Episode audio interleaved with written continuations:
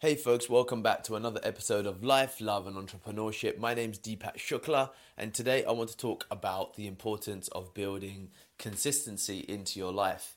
So, um, one of the biggest problems I think that we face, um, people that are, you know, if you're entrepreneurial, if you've got ideas, if you're someone who's always coming up with something else that they could do, one of the biggest problems that you have in the beginning, where, for example, income perhaps isn't coming in or it's nominal is that it's very easy. I mean, this is true actually of any stage that you're at. I've had this when I've um, you know made a little bit of money. I've done this when I've made no money, and also when you know uh, I've made I've made a lot of money. Um, that you tend to jump from thing to thing, from idea from idea. You know the the the classical magpie that sees something that's shiny and chases after it, or you know that thing that glimmers or glistens in the corner of your eye that causes you to change direction or to justify something that perhaps doesn't fit directly in with your business goals. Now, I think that one of the realities in the advice that you expect to come is that you will always do this. We will always do this as someone who is beating your own path in life, whether that's in the area of, you know, love, life, entrepreneurship, or something else entirely, there's always going to be some element of you not sticking 100% to a path. It just is the reality of things. So I'm not here to tell you that, oh, it's important to just continually stick to one thing. I accept that you're going to try multiple things along the way. So, with that in mind, what is it that I'd like to espouse? The important thing is to have a spine, a spine of actions or activities or a framework around which you can then afford to explore and experiment. So, the finest example I've got for myself is that I want to get to 365 podcasts released before I decide to change to a different central project, something else outside of podcasting. You know, in the instance that at some point along the way I decide that, you know, this isn't for me, this isn't right, or, you know, there's other things I can explore. I don't believe I'll have given it enough time until I've actually got to that number 365. Now I know that there's others that have you know spent a long time planning their podcasts or producing their podcasts or arranging interviews for their podcasts or editing their podcasts or all of the other things that are entailed with getting pieces of content to go out live on, on the internet. And, um, you know, for all of those reasons, it can make getting to that number 365 um, an incredibly arduous process um, from a practical basis. So, you know, there is that element of you have to love what you're doing. Now, in line with that, and this is what often happens when we find that thing that we think that we love, there's also a lot of fucking dog shit involved in getting to that position, you know, in being able to commit to it day in, day out, because your motivation is not going to be, you know, at a thousand percent all guns blazing day upon day. And in those instances, when you're not either getting the rewards or recognition that you want, or it's becoming cumbersome and tiresome, or life gets in the way, it's very easy to move off that path of consistency and to head somewhere else.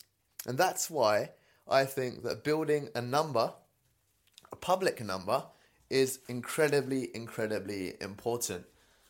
That's why the number 365, one year's worth of podcasts, is the magic number in, in my mind. It's memorable, it's attainable, I would hope. I mean, it's a number that I've just put out there, and I'm trying to gun my way towards it, not by rushing, not by overproducing or creating content that, you know, isn't worth talking about. It really is by going through the same process but trying to do it as efficiently as possible so I can just focus on the content. And that's where the power of consistency does allow you to build habit, to build muscle memory, to build something that really is ultimately worth talking about. There, there is very little that you can do in life that you do just for one or two weeks or six months or you know however long it might take that will then eventually become something that will stand the test of time and that you can look back upon and say, hey, I made that. So look at whatever creative projects that you have. And this really actually goes out to anyone, whether you're in employment, whether you're an entrepreneur, whether you're in love. Look at something that you are somewhat interested in and try and build a public goal, a goal that you can tell your friends, you know, whether it's, you know, I want to have 100 competitive chess matches, or I want to have run X number of marathons, or I want to cook X different kinds of meals within one calendar year, or I want to get to doing 100 press ups non stop within six months, and I'm going to get there by committing to doing 50 press ups a day every day um, for you know this period of time. And telling people that you're going to do it and making the goal something that's memorable and something that's quite cool and allowing it enough time for it to truly get results something that could you know bring you results in within your life. So let me reiterate some of those points to just clarify what I could what you could practically do in terms of the next step. One think about something in your mind already that you've either dabbled in, that you've spoken about, or that you found interesting at some point along the road. That's the first thing. Build that list. It could be a spreadsheet. It should take you no more than 30 minutes to think about all of those things that you've been somewhat vaguely interested in. Two, think about all of the practical limitations that will stop you from doing that from, you know, the, the most complex ideas you have to some of the easiest ideas. Three, rank them in terms of your enjoyment of it, the sense of accomplishment you'll get from it, as well as what you could most practically do. Four, work out two or three things that you could start doing literally now. Five, pick one of those things or try one or two of those things just for a few days and see which one seems to be the most interesting. Six, work out a plan that you can commit to. A loose plan, a simple plan, and build a number within that plan that you can aim for. Seven, make sure that that is something that you'll get a lot of value from, that will stand the test of time, and that will allow you to either show off to your friends or will intrinsically give you some sense of value. And then eight, the answer is is to just start to just start. And then nine, iterate as you go along to make the barriers to entry as small as possible so that doing the actual important activity itself rather than the things around it. In that case, this would for me be editing the podcast, the recording equipment for the podcast, getting the podcast onto iTunes, onto SoundCloud, onto whatever ever platforms I might do. They're all the technical things that I have tried to minimize and I'm still working on to become as efficient as possible at so I can just focus on the content. These are the steps that I would implore you to kind of begin and that journey to go upon to build consistency into your life that will help see you through those moments where motivation is low or whether the task seems daunting because you've built such an effective system and you've built a goal that you think, yeah, that's worth talking about. You know, what did I do with my time?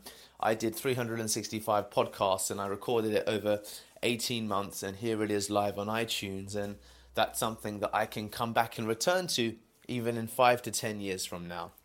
And I'll always be proud of that one thing that I built. So even if it doesn't turn out to be the multi million dollar, you know, thing that I'd hoped for in my life, or it wouldn't get me the results that perhaps I intended to when I started out, you could always be proud of it. And these are my steps and my advice on building championship winning consistency into your life by focusing on that one thing that will allow you to dabble in other things still, as we all naturally do, but still create something worth talking about.